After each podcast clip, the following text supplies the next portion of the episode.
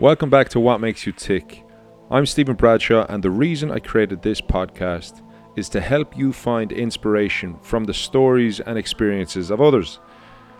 What Makes You Tick is a vehicle for people to share their life's knowledge, their passions, and experiences with you. I get energy and inspiration from talking to people, and my goal through this platform is to help you learn from others and use this knowledge to inform your lives. My guest today is a remarkable lady, Tina Kathari. Born in India, Tina grew up in the UK and, on completing a degree in philosophy, entered the world of e commerce and banking to become a company director at the age of 26. Now, following a period as a full time mother, Tina then qualified as a counsellor and as a trainer in humanistic neuro-linguistic programming and psychotherapy. That's a mouthful. Over time, Tina developed expertise in working with addictions, eating disorders, and trauma. Tina describes in our conversation a time she worked in a war torn Croatia and how it gave her another perspective on life. Tina says she worked in people development for over 26 years, and this has led her into boardrooms and large organizations delivering bespoke programs among executive leaders, where she has become a renowned mentor and advisor to many leaders we know today. What's even more inspiring is Tina's work with Another Way Now, an organization she founded with the focus on shining a light on human rights issues. And this is why I asked Tina to also become part of the What Makes You Tick guest list. They create events that bring various topics that are otherwise unknown to many to light, and it's harrowing what is going on in the world. And by making people aware of this, we can begin to potentially find a solution. So, without further ado, people, here is my conversation with the wonderful Tina Kathari. Tina Kathari, thank you so much for joining me on What Makes You Tick. Welcome to the show. How are you? Thank you. I'm fine, and thank you for asking me.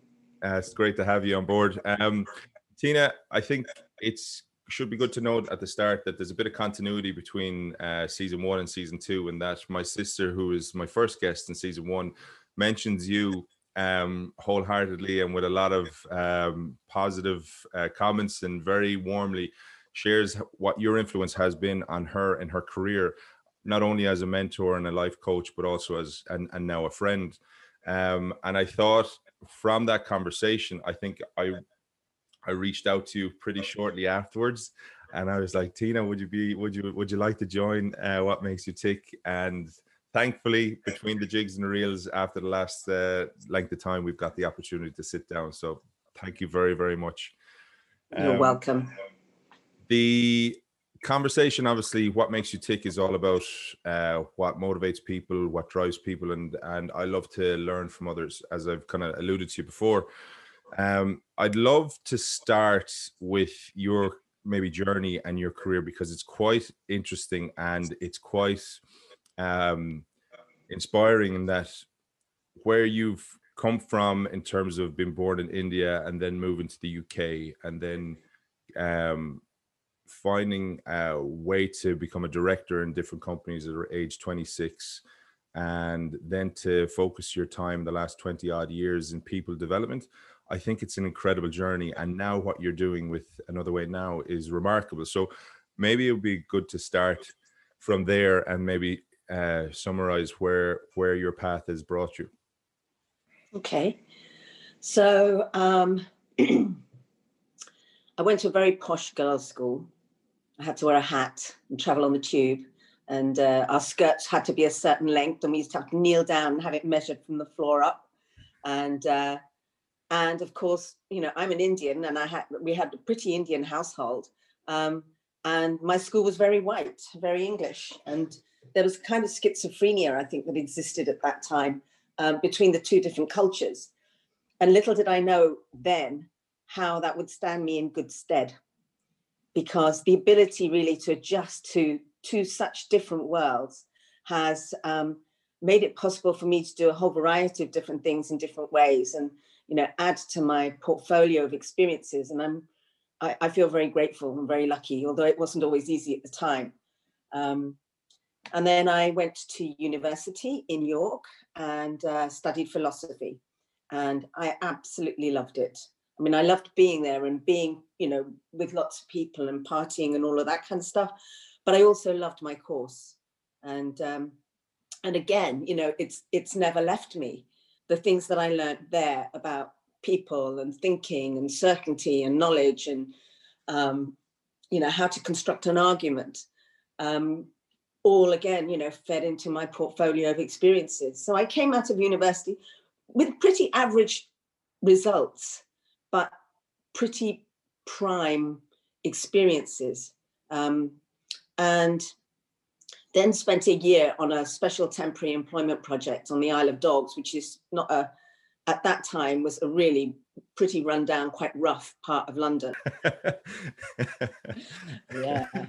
Um, so uh, then I went, I did an education project. We ran a book, a mobile book shop. We um, did an oral history project um, and we taught literacy to adults.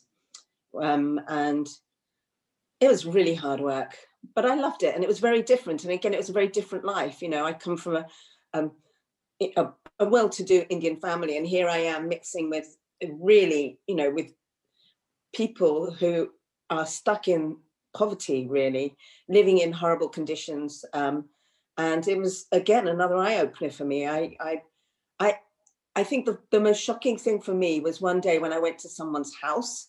Uh, it was her flat. She was telling me about the history of the Isle of Dogs. It was part of the oral history project, and um, she offered me a cup of tea um, but said it would have to be black because she didn't have milk. So I said, well, shall I go and get some milk? And she said, no, I can't get milk until Friday because that's when I get my money. Oh, wow. And I, I had never experienced or understood that there is that kind of lack of access to money. I mean, you know, I've got a wallet full of cards and I can always borrow some something off someone or take it out of a hole in the wall. There weren't holes in the wall at the time, but I just I just never experienced what it was like to have nothing, nothing at all, and to be without milk, you know, for two days because it was a Wednesday. It was again another eye opener, and I think that I'm just I'm just piling in the things that made things different. So my project ended, and then I went to work at a confirming house, which is a bit like banking and a bit like a shipping company, an ex- import export company, and um, I started at the bottom. You know, I was making teas and coffees. At that time, we had telexes. So I used to send and receive telexes. I tried to teach myself to read these telexes with the, the dots on the fingers, a bit like Braille, um, with varying success. and then it, it's just, it was just sticking with it um, and being incredibly nosy, listening into other people's phone calls, watching what they were doing, looking over their shoulders. Um, and learning bit by bit, you know, what a good bill of lading looks like or how to organize a back-to-back letter of credit.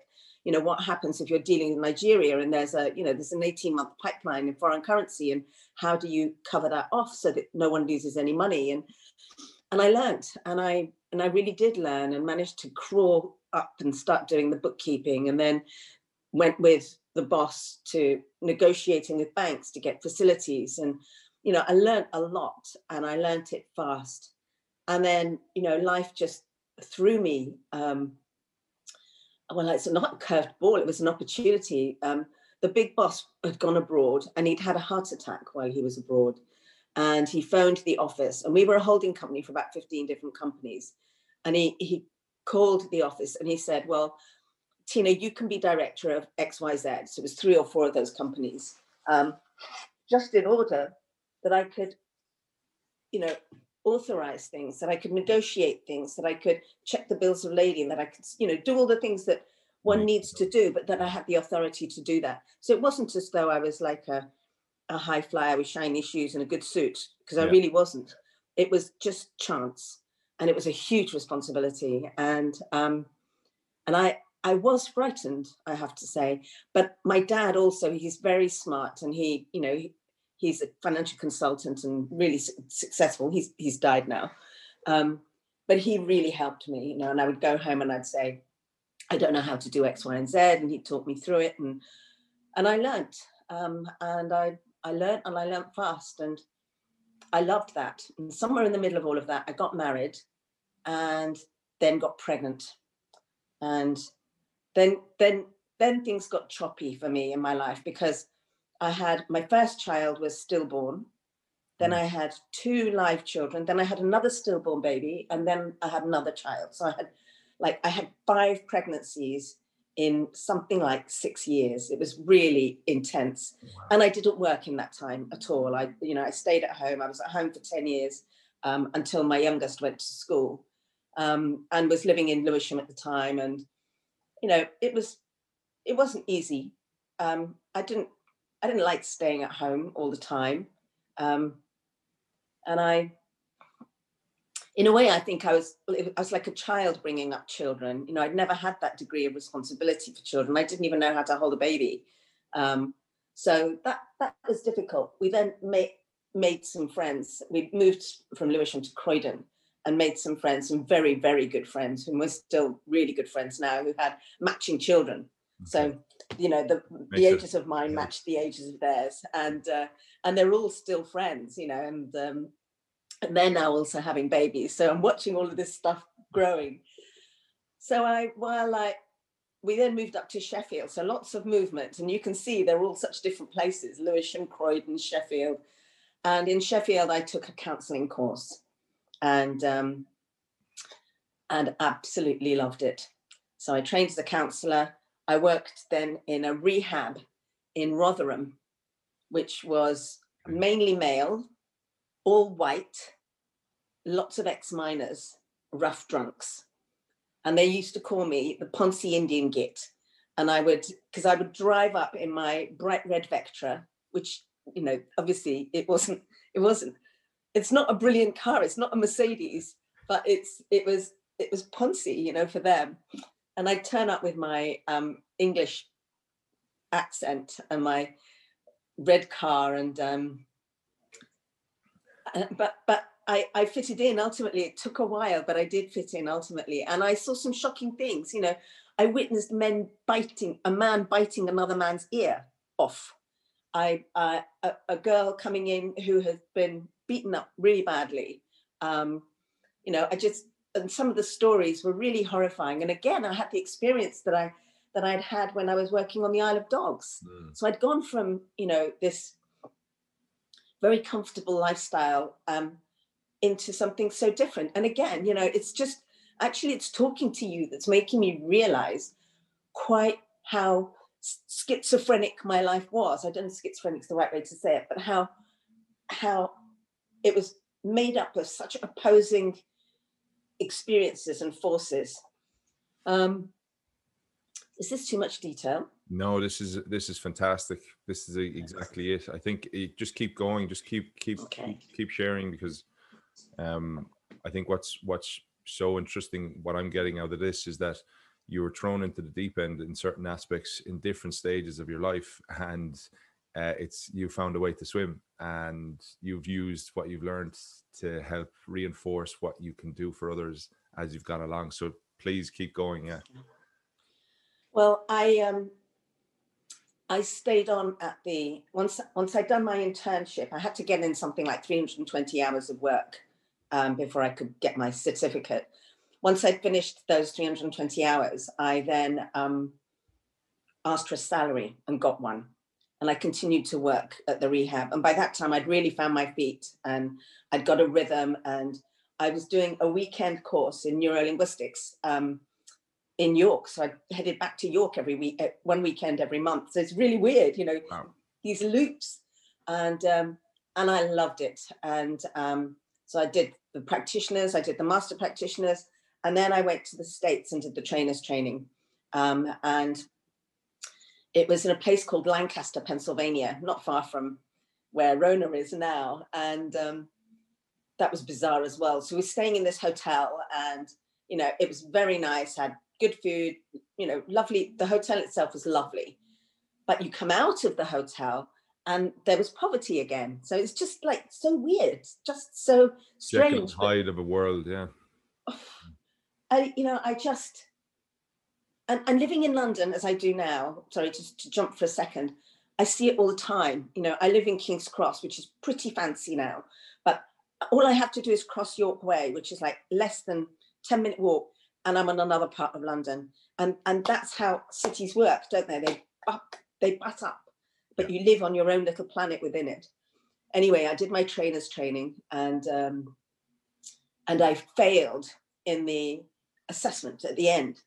And uh, I I, I went to the trainer, uh, the you know the teacher, and just said, "Look, I've come all the way from the UK. I've spent this much money to be here. Um, give me another chance." It was a presentation that had to be made about language patterns, and um, and he said, "Okay, I'm going to give you 12 hours. I think it was 12 hours or an, an overnight anyway, to to go and learn it." All night I sat up and learned this stuff, put together my presentation, did it, got my certificate, and came back to the UK. Um, and now that I got my trainer's training, something different started to happen. Um, I got called out to other rehabs, so like Priory hospitals and mental institutions and detox units and needle exchanges to train therapists or counselors um, in a particular model for working with addictions or eating disorders, and dissociative disorders of all sorts. And I, I really enjoyed myself. Um, and by now I'm, I'm, living in Sheffield. Most of my work is actually in London. Um, so I'm up and down the motorway, um, really exhausted, but really, really having a ball. Um, and decide at some point to set up a business. And that was my first business, Hexagon Training Company and I ran programs for people um, in neurolinguistics, really, um, uh, in hotels in Sheffield, and um, ran programs in councils. I ran programs in businesses. Um, I got the contract with to work with Virgin. Well, it weren't they weren't Virgin then; they were called Telewest. Telewest then became Telewest NTL. Telewest NTL then became, and then Virgin Media. And um, and that got me into working with, um, of course, telecoms people. And around this time, a number of other things happened. I got a contract with um, the government of Croatia to go and work with their health workers and teachers um, and counselors to um, because they were dealing with war trauma and they were dealing with addiction. So I worked at a, a needle exchange in Split, and then a whole, then a, a motley crew that all came, um, and I ran a program once a month, mm-hmm. and it was it was hilarious. You'd you'd love this because because the war had ended just two years beforehand, um, and they say you know with with with war comes guns and drugs and there was a really serious drug problem. And uh, I did work with this needle exchange called Help in Split, and uh, the two things that they couldn't get were needles. You know, so they were using old needles oh. and condoms. Okay. And um, okay. and Lovely. so me and my kids, um, in the month before, we would drive round and collect needles from old people's out of date needles from old people's homes and condoms from hospitals old people's and homes. old people's homes. Yes.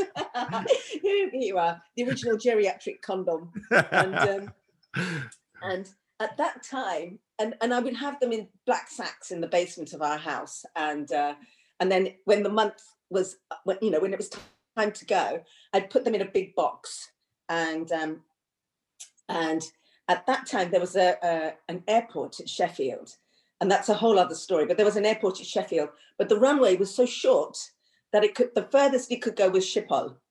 Then I'd have to change flights. Okay. But it was great. I mean, you could I could almost sneeze in my bed and end up in the plane because it's yeah. so so near. Yeah. Um, and the and like ridiculous. It was like a um, it's like a, a, small warehouse. It was smaller than the smallest IKEA. Do you know what I mean? It was like it was tiny, and it had it was long, and it had a wall going down the middle. Yeah. And one side was town side, and the other side was air side. And um, you you you passed your bag through a hole, and uh, you saw a hand come out and take the bag. and uh, it's just like there wasn't any rolling ramp. What's the password? oh, it's so funny. And and and you you arrive, and I arrived, and there's the cafe, and the cafe is a U shape. So half of the U is on the on the city side, and the other half is on the air side. So I I would get my hot chocolate on the on the house side, on the on the city side, and the flight was at some god o'clock in the morning because I remember going there when it was dark so often. And uh, I'd have my hot chocolate. Then I'd go airside and I'd still have to wait. So I'd ask for a hot chocolate. And they said, Oh, we don't do hot chocolate. I said, you, you, you just served me round there with hot chocolate. oh, no, no, no, we don't do hot chocolate on this side, hot chocolate on that side. I think, what? Yeah. This Bizarre. is the most bizarre, Yeah. bizarre, bizarre, bizarre. But here's the thing. Um, obviously, they got to know me really well. And um, they called me the party girl because they would open my box and in it was just like needles and condoms.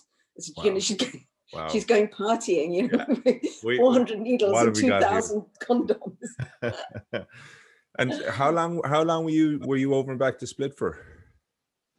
I I did Croatia for three and a half years, Okay. and it was really, really. In the end, I handed over to somebody else because I went up to a place called Vukovar, um, which was absolutely destroyed. It was at the t- it's the top of Croatia. It held the war back for three years. They fought, but the, the- you know the, the Serbs and the Croats were living side by side, but they turned into enemies overnight. And I worked with a team headed up by a man that we called um, Freud because he always said to me, "What would Freud say?" I really don't give a shit what Freud would say. It's really about what you're dealing with. But this guy, you know, Dr. Skocilich, I think his name was, um, uh, he he said he woke up on the morning, on one morning, went to his ward, and the whole ward was dead. They'd just been shot in their beds Oh, and and there were these mass as you drive into Vukovar. I mean, I remember being, I um, the woman who hosted me. She was she was a, a, a- some mental health chief with Vrapče, which is a mental hospital in Zagreb, um, and she hosted me for most most of the places. And she drove this ridiculous car, which you know I think when it reversed, I think the, the speedometer went backwards as well. she smoked non-stop. She was probably about 60 at the time. Um, she was crazy. She always tried not to pay me. And um, but she was a, mover and shaker, you know, she'd obviously she'd obviously got stuff. And we did this long drive from Zagreb up to Vukovar um, and stopped um, stopped at Jakovar, I think. I can't remember what it was called, where we met the some bishop, somebody, you know, a holy man in a dress. And um, and there were holes in the wall of the church where the gunshots, you know, where the guns had hit it. And then we got to Vukovar, and I tell you, it's like something out of a, a movie because the buildings, as we approached, were like ripped apart. You know, they had no roofs, or the staircases were hanging out the windows. yeah. Um, there was grass growing up through the middle of buildings. We get into you get into Vukovar and the pavements. I mean, it was really bizarre. Like the pavements were all disrupted. They were all chucked Yeah, up. yeah. They had a sports stadium which the, the top floor had tipped down. And then they had the cafe. And I mean, they do have, there's something quite Italian, I think, about the Croats. They're so close to Italy anyway. Yeah, yeah. Um, and they've got a real coffee culture. They love their coffee, they love their cigarettes, and they love their shots of alcohol as well. And this cafe that we went to had tin tables, like, you know, horrible tin tables. And they painted this higgledy-piggledy pavement green to make it look like it was grass. And then we sat there looking at this weird scene, you know, with this dilapidated old sports center and um, drinking disgusting coffee. I mean, it was coffee like syrup. Yeah. And that got to me. And we went to the Central Square, and that's where the market was, and there were trestle tables everywhere. And like, you know, you must know what a, a thriving market looks like. There's lots of hubbub and people and laden tables. Well, it wasn't like that. Okay. It wasn't. There must have been five people there, and they had like buckets of cheese in water, like you'd see mozzarella in a packet. It was some Yeah. cheese that was Yeah. in a liquid. And then you'd just have like 16 tomatoes. And it was just, it was bizarre and very, very eerie and quite silent and upsetting. And I came back from that and I remember landing back in Sheffield and I was really, really upset and going home and calling my husband and saying, please come home. I, you know, I don't, I don't think I can do this anymore. And, you know, I felt like the children weren't safe. I felt like the world wasn't safe, like it wasn't dependable. And I turned from this maverick hat wearing woman into really quite a fearful person. And that's, it's just not good enough. You can't teach from that position. You can't train from that position. You can't help anyone from that position. Mm. And um, I had to finish my contract, and I didn't actually. I left. Um, I can't remember how many modules there were, but I left three modules and and found someone else to deliver them. And of course, it was an opportunity for another trainer to Mm. do something you know as prestigious as that. Yeah. Um, and then came back to the UK. By now, I was giving seminars in. I I did one in Denmark and I did one in Norway, and I did and I did some in in New York and New Jersey, and began to get an, a name, not like a huge big name, like everybody would know me, nothing like that at all, but e- enough people knew something, and and then the work began to come in from other places. So don't miss out on part two of the conversation. And for all future episodes, subscribe to What Makes You Tick to stay up to date.